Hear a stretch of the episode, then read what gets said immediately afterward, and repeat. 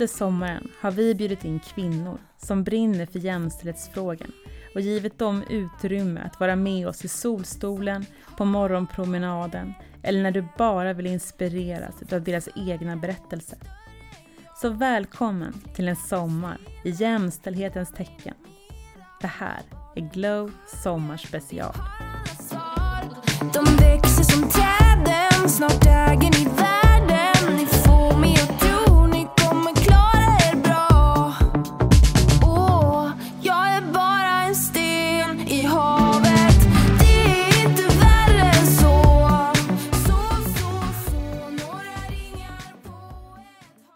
Martina Slorak och jag är advokat sedan ungefär 19 år tillbaka.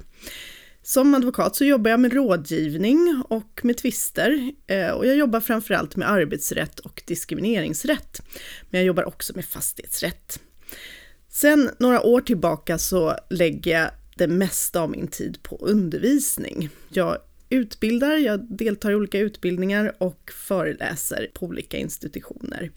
Till exempel på Stockholms universitet och Företagsekonomiska institutet, där jag är mycket, men också på Örebro och Karlstads universitet. Och det här är, tycker jag är jätteroligt. Eh, jag har också varit med och skrivit några böcker inom framförallt diskrimineringsrätt. Och det började väl kanske inte med att jag drömde om att bli jurist direkt. Eh, jag började på juristlinjen för att jag hade en kompis som jag tyckte var väldigt cool som gick där. Och det är väl kanske inte det bästa sättet att välja karriär på, men det blev ju bra till slut ändå. Jag läste specialkursen i arbetsrätt på juristlinjen här i Stockholm ehm, och efter den kursen så tänkte jag att jag vill aldrig mer jobba med arbetsrätt för att det var en väldigt oinspirerande kurs. Men så småningom så hamnade jag ändå på en advokatbyrå som jobbade med arbetsrätt och då gav jag arbetsrätten en ny chans. Och den här gången så blev det mycket bättre, för nu hade jag inspirerande kollegor och roliga arbetsuppgifter. Och jag har varit på advokatbyrån i snart 19 år. Eh, sen har jag gjort några avstickare till andra jobb också, men jag har kommit tillbaka till advokatbyrån. Vi jobbar både med arbetstagare och arbetsgivare på min arbetsplats. Så vi får se och engagera oss i både arbetsgivarsidan och arbetstagarsidan, vilket är jättebra att se båda perspektiven. Jag har sedan jag var liten haft ett engagemang i rättvisefrågor och jämställdhet. Och det här är ju viktiga frågor inom just arbetsrätten. Där spelar ju jämställdhetsfrågor och diskrimineringsfrågor en väldigt stor roll. Men nu så är jag jurist och inte politiker, så att jag jobbar inte så mycket med att förändra samhället så när det gäller lagstiftningen, utan jag jobbar ju med den lagstiftning som finns. Så mitt jobb är ju att plocka upp den lagstiftning som finns och försöka få människor att använda den för att det ska bli bättre och för att det ska bli ett bättre samhälle. Och som tur var så har vi en ganska bra lagstiftning på diskrimineringsområdet. Det är klart att det finns vissa brister, det går alltid att förbättra, men lagstiftningen är ganska bra och det tråkiga är bara att alla verkar inte veta om det.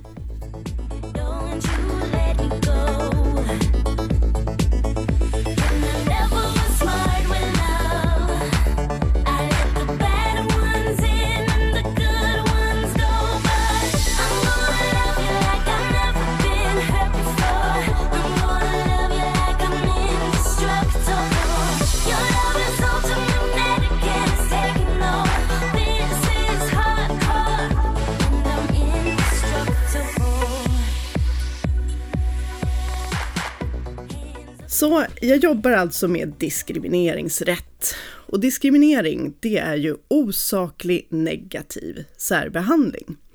Och vi negativt särbehandlas ju varje dag. Jag får till exempel inte köra buss för jag har inget busskörkort. Och det är ju saklig negativ särbehandling. Det vore ju livsfarligt att sätta mig bakom ratten på en buss för jag vet inte hur man kör. Eh, men om jag hade körkort och inte fick köra ändå för att jag var kvinna eller för att jag var glutenallergiker, då skulle ju det vara osaklig negativ särbehandling. Och det är de flesta överens om att vi inte ska ha i samhället. Vi ska inte ha någon diskriminering, vi ska inte behandla varann med osaklig negativ särbehandling. Och det här är ju någonting som är väldigt viktigt tycker jag. Eh, och att diskrimineringsrätten är viktig märks ju också i samhällsdebatten. Just nu så är det ju Black Lives Matter och de övergrepp som svarta utsätts i USA som är uppe på agendan i allra högsta grad. Eh, men vi har ju haft metoo som också skakade om världen 2017.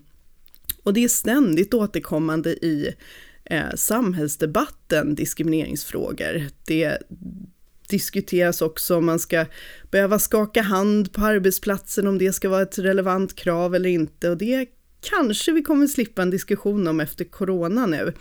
För en arbetsgivare som kräver att man ska ta i hand framöver kanske kommer få problem. Hur man behandlas på sin arbetsplats, det påverkar ju en person väldigt mycket. Arbetet är för många en stor del av identiteten. Att ha ett jobb är ju nödvändigt för att man ska kunna försörja sig och få mat på bordet. Men det är också en bekräftelse av vem man är, vad man fyller för funktion, att man är behövd. Att man kan bidra med något till omvärlden och till samhället. Och att då bli bortvald eller sämre behandlad på grund av någon irrelevant faktor, att man är kvinna eller vilka kläder man har på sig eller något sånt, det kan ju vara knäckande. Och det är dåligt både för individen och för samhället. Individen får inte använda sina kunskaper, får inte chansen att tjäna ett levebröd, får inte den här bekräftelsen som man behöver som människa. Och företagen, de får inte den bästa kompetensen för de väljer att istället plocka bort på grund av irrelevanta faktorer. Och i mitt jobb så vill jag då hjälpa så många som möjligt att undvika att diskriminera. Och det vill jag ju framförallt göra genom undervisning och komma ut till företag och hjälpa till och, och ge dem redskapen att försöka låta bli att diskriminera. Och jag vill ju också förstås informera arbetstagare och studenter och så om vad de har för rättigheter så att även, även de vet om vad de kan kräva och hur det ska fungera. Så det roligaste arbetet tycker jag, det är ju det förebyggande. När man får vara med och hjälpa till och att en arbetsgivare ska göra rätt från början. Eh, och en arbetsgivare som gör rätt från början, som, som jobbar med diskriminering och jämställdhet, de får ju också en belöning. De får ju en välfungerande arbetsplats, de får glada och nöjda och produktiva arbetstagare. Så att det är ju en win-win situation där ifall att de engagerar sig i de här frågorna. Företaget blir också mer attraktivt på arbetsmarknaden, för det är ju klart att fler vill jobba på en arbetsplats där man vet att man blir respekterad. Att man får eh, ett värde utifrån sina meriter och inte utifrån vilket kön man har eller så. Och alla behöver hjälp att låta bli att diskriminera. Man kan ju tycka att man är helt fri från fördomar och att man är eh, väldigt duktig på att inte inte diskriminera andra och, och, vara fördomsfull, men det är inte så lätt. Alla bär vi det här inom oss. Och jag kan ju erkänna att jag efter många år har jobbat då med diskrimineringsrätt. Eh, för bara några år sedan så skulle det börja en ny eh, person på vårt kontor. Eh, en advokat, äldre man eh, och jag kände mig ganska tveksam inför det. Tänkte en advokat 60 plus man, det lät ju inte så kul. Som tur var så agerade jag inte på det, utan det var bara något jag kände inom mig. Men sen flyttade Göran in på vårt kontor och han är ju den bästa kollegan man kan drömma om. Han är ju kontorets hjärta. Så där fick jag en ganska påtaglig påminnelse om att man ska inte döma någon utifrån irrelevanta faktorer så att säga. Alla är individer och ska bedömas utifrån deras person och inte utifrån deras kön eller ålder eller så. Om vi tittar på arbetsplatser i Sverige idag så tror jag att den vanligaste diskrimineringen på arbetsplatsen, det sker av föräldralediga. Och den diskrimineringen har också långtgående effekter på samhället. Och som vi de flesta vet så är ju de flesta föräldralediga, det är kvinnor. Att missgynna på grund av föräldraledighet gör att man inte får lika lön för lika arbete, det leder alltså till det. Och det gör också att kvinnor inte finns i ledningsgrupper i lika stor utsträckning. Det finns forskning från sociologiska institutionen på Stockholms universitet som visar att när kvinnor tar ut större del av föräldraledigheten, vilket vi gör, så halkar de också efter i löneutvecklingen resten av livet. Så det är föräldraledigheten som leder till att man får en lägre lön och att man inte får eh, tillfälle att vara, vara med i ledningsgrupper och komma till högre positioner. Och det här är ju förbjudet i lag, att missgynna föräldralediga på det här sättet. I 16 paragrafen i föräldraledighetslagen så står det att man får inte missgynnas om det finns ett samband med föräldraledighet. Eh, och det här tror jag är någonting som både arbetsgivare och arbetstagare inte känner till. Jag tror att det är väldigt många som har varit föräldralediga som accepterar att bli sämre behandlade. Att man inte vet om att det faktiskt är förbjudet att inte ge lika hög lön som om man inte hade varit föräldraledig. Vi tvingas alltså välja mellan barn och karriär. Istället för att se familjen som en del av livet så blir de ett problem. Och jag tror att det skulle vara väldigt värdefullt för vår livskvalitet om vi insåg att föräldraledighet är en del av livet och att man inte ska straffas för den. Varken kvinnor eller män ska straffas för att de har varit föräldralediga.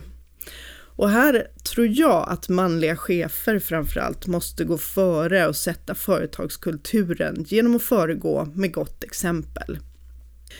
Snygga jämställdhetspolicies har jag sett ganska många, men det är en helt annan sak att praktisera det. Eh, jag sökte jobb en gång på en större advokatbyrå och där vid den första intervjun så påstås det att de hade inga problem med att man behövde hämta och lämna på dagis. Det går alldeles utmärkt, försäkrade de. Eh, en av delägarna där hade fyra barn och det fungerade jättebra för honom. Sen vid nästa intervju så träffade jag vdn och då framgick det att de såg sig som handelsresande i juridik, det vill säga jag skulle vara på resande fot i Sverige ungefär fyra dagar i veckan. Och då undrade jag hur jag skulle kunna hämta och lämna på dagis när jag var 50 mil från dagis. Och jag tyckte ganska synd om den här delägarens barn. De måste ju sitta där och vänta utanför dagis ganska länge på kvällarna ifall att det var så att han hämtade och lämnade, men jag antar att det var någon annan som gjorde det. Det var nog inte han som var tänkt att hämta och lämna de barnen. Så deras prat om att det gick att förena arbetsliv på deras arbetsplats med familj, det var ju uppenbart bara ett spel för gallerierna. Och vi var inte en särskilt bra matchning då. Om man ska prata om kvinnor i ledningsgrupper också så kan man också konstatera det att det är flest tjejer som går på juristlinjen nu. Eh, jag undervisar på juristprogrammet på Stockholms universitet och ibland när det kommer in en kille i salen så undrar jag om han har gått fel för att det är så många fler tjejer än killar. Eh, tjejerna går ut med bra betyg, de får ofta bra jobb på prestigefyllda advokatbyråer. Men sen när de får barn, då hoppar de av advokatkarriären. Och så blir de bolagsjurister eller tar jobb på en myndighet. De tar inte klivet upp till att bli delägare. Och det här är någonting som Advokatsamfundet har jobbat länge med. Det här är en, eh, en omständighet som har funnits under ganska många år och som man ser som ett problem. För det är ju då uppenbart att man inte känner sig välkommen i advokatbranschen som förälder. Men det finns föredömen också i advokatbranschen. Jag vet till exempel att Vinge, advokatbyrån Vinge jobbar hårt och på riktigt med jämställdhetsfrågor. Men det är en lång väg att gå. Även inom finansbranschen så är det traditionellt tufft att vara föräldraledig, att få ledighet, att behandlas med respekt och, och, få sina rättigheter när man har varit föräldraledig. Där vet jag att EQT, där min make jobbar, de jobbar också hårt med de här jämställdhetsfrågorna. Män i chefsposition där går före och visar att det är okej att vara föräldralediga. De föregår med ett gott exempel. Och det finns också förmånliga villkor för de som vill ta hand om sina barn. Så det finns ju goda exempel, men det är som sagt en lång väg att gå.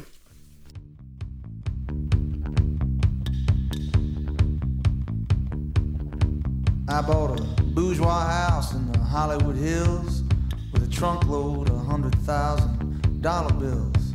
Man came by to hook up my cable TV. We settled in for the night, my baby and me. Switched round and round till half past dawn. There was 57 channels and nothing on. 57 channels and nothing on.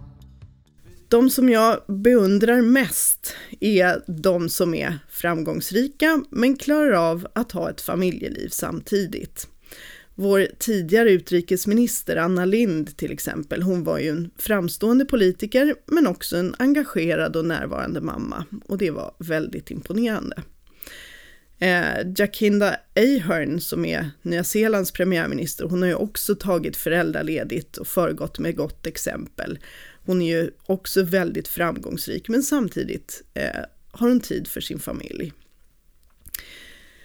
Det sämsta med mitt jobb det är väl kanske att jag efter så många år i advokatbranschen är lite trött på tvister. Att komma in när det är alldeles för sent, när någon redan har gjort rejält fel. Eh, det kan vara lite tröttsamt. Men numera när jag ägnar det mesta av min tid till det förebyggande arbetet, då kan till och med en tvist vara riktigt kul. Och det jag hoppas åstadkomma då i mitt arbete är att arbetsgivare och arbetstagare ska få veta vad som gäller och att de ska få lära sig använda lagstiftningens verktyg för att undvika diskriminering i diskrimineringslagen så finns det ju jättebra regler som man kan använda för att undvika diskriminering. Det finns till exempel en regel om aktiva åtgärder. Vi har hela tredje kapitlet i diskrimineringslagen. Där finns det verktyg som arbetsgivaren kan använda för att undvika diskriminering. Eh, ta till exempel skyldigheten för alla arbetsgivare att ha riktlinjer och rutiner i syfte att förhindra sexuella trakasserier på arbetsplatsen. Det är alltså en skyldighet som finns för alla arbetsgivare och som har funnits länge. Hade alla arbetsgivare följt den här regeln så hade vi inte haft lika många vittnesmål i metoo. De här riktlinjerna och rutinerna innebär att man ska, arbetsgivaren ska skriva ner vad det är som är sexuella trakasserier och ge exempel. Och man ska också berätta tydligt vad man ska göra om man har blivit utsatt. Man ska lämna namn och kontaktuppgifter till den man ska kontakta, vem man ska anmäla till. Efter metoo så fick jag frågor från klienter som hade anställda som var mer eller mindre panikslagna över att de inte visste hur de skulle bete sig. Fick man hålla upp dörren för en kvinnlig kollega till exempel, eller skulle man bli anklagad för sexuella trakasserier då? Eh, och det här är ju ett ganska stort misslyckande för arbetsgivaren. Sådana här oklarheter borde vara omöjliga på en arbetsplats. Utan alla arbetsgivare borde ha tydliga riktlinjer och rutiner. Det ska, arbetsgivaren ska ta sitt ansvar och se till att hjälpa arbetstagarna och reda ut här vad som gäller. Eh, gäller att vara tydlig, att det inte ska vara någon tvekan hos någon vad man får göra och inte göra. Och jag har jobbat på flera arbetsplatser, stora och små. Jag har jobbat på myndigheter, förening, på privata företag. Eh, och den enda arbetsplatsen där jag vet att det finns sådana här riktlinjer och rutiner, det är ju på advokatbyrån där jag jobbar nu och det är för att jag har skrivit dem själv. Och jag tror att det här är en stor brist, att sådana här riktlinjer och rutiner inte finns på arbetsplatser. Och det går lätt att åtgärda ju. Eh, och det skulle leda till färre trakasserier. Vi hade nog sluppit många av de gräsliga vittnesmål som kom i samband med metoo om alla arbetsgivare hade tagit trakasserier på allvar och uppfyllt lagens krav på de här riktlinjerna och rutiner. Och det finns säkert riktlinjer och rutiner på många arbetsplatser, men de ligger ofta dolda på någon flik på intranätet som inte en människa känner till. Och då är det ju helt useless ändå att ha de här riktlinjerna och rutinerna. Det gäller ju att alla får veta vad de innehåller. Jag har jobbat med ett stort företag som har en väldigt vass och duktig HR-avdelning. Jag har hjälpt dem i det här jämställdhetsarbetet och de tog fram jättebra riktlinjer och rutiner. Och när jag kom tillbaka efter några månader och frågade hur det hade gått att få ut informationen om de här riktlinjerna och rutinerna till eh, organisationen, då tittade alla bara frågande på mig och tyckte det var jättekonstig fråga, för det här var ju ett arbetsmaterial för HR-avdelningen tyckte de. Men det är ju helt oanvändbart ifall att bara de vet vad sexuella trakasserier är. Det här måste ju ut till alla i hela organisationen. Alla måste känna till det här. Så ett tips för alla arbetsgivare, ta fram riktlinjer och rutiner och sen se till att informera alla anställda om vad som står i dem. Ha gärna en temadag alldeles innan julfesten, för på julfesten så händer det ofta saker som inte borde hända. Det kanske är lite av en festförstörare att ha en temadag om sexuella trakasserier alldeles innan, men gärna påminna regelbundet om de här riktlinjerna och rutinerna. Och en annan sak som arbetsgivare bör tänka på eh, och som anställda också ska känna till, det är ju att arbetsgivaren har en utredningsskyldighet. Om en arbetsgivare får veta på något sätt att någon har utsatts för trakasserier så måste de omedelbart utreda det. Och att få veta att någon är utsatts för trakasserier, det kan man få genom att man hör någon säga något på en kafferast, man får ett anonymt mejl, eller att man ser något själv, kanske på julfesten till exempel. Då måste chefen omedelbart inleda en utredning och vidta åtgärder.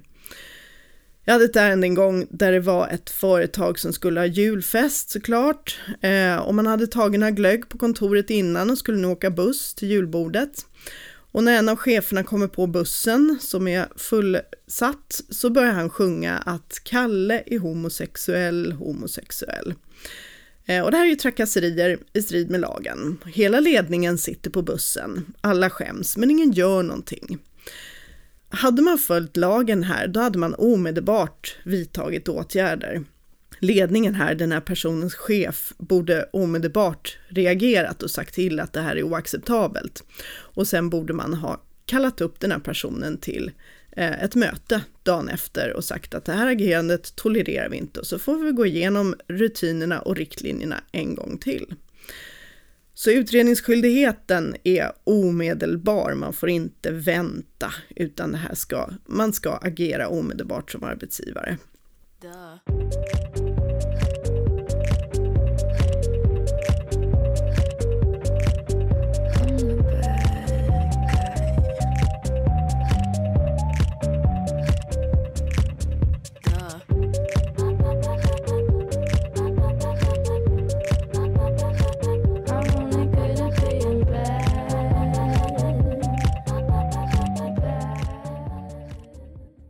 Min vision och dröm är att alla ska förstå att lika behandling är en fördel för alla.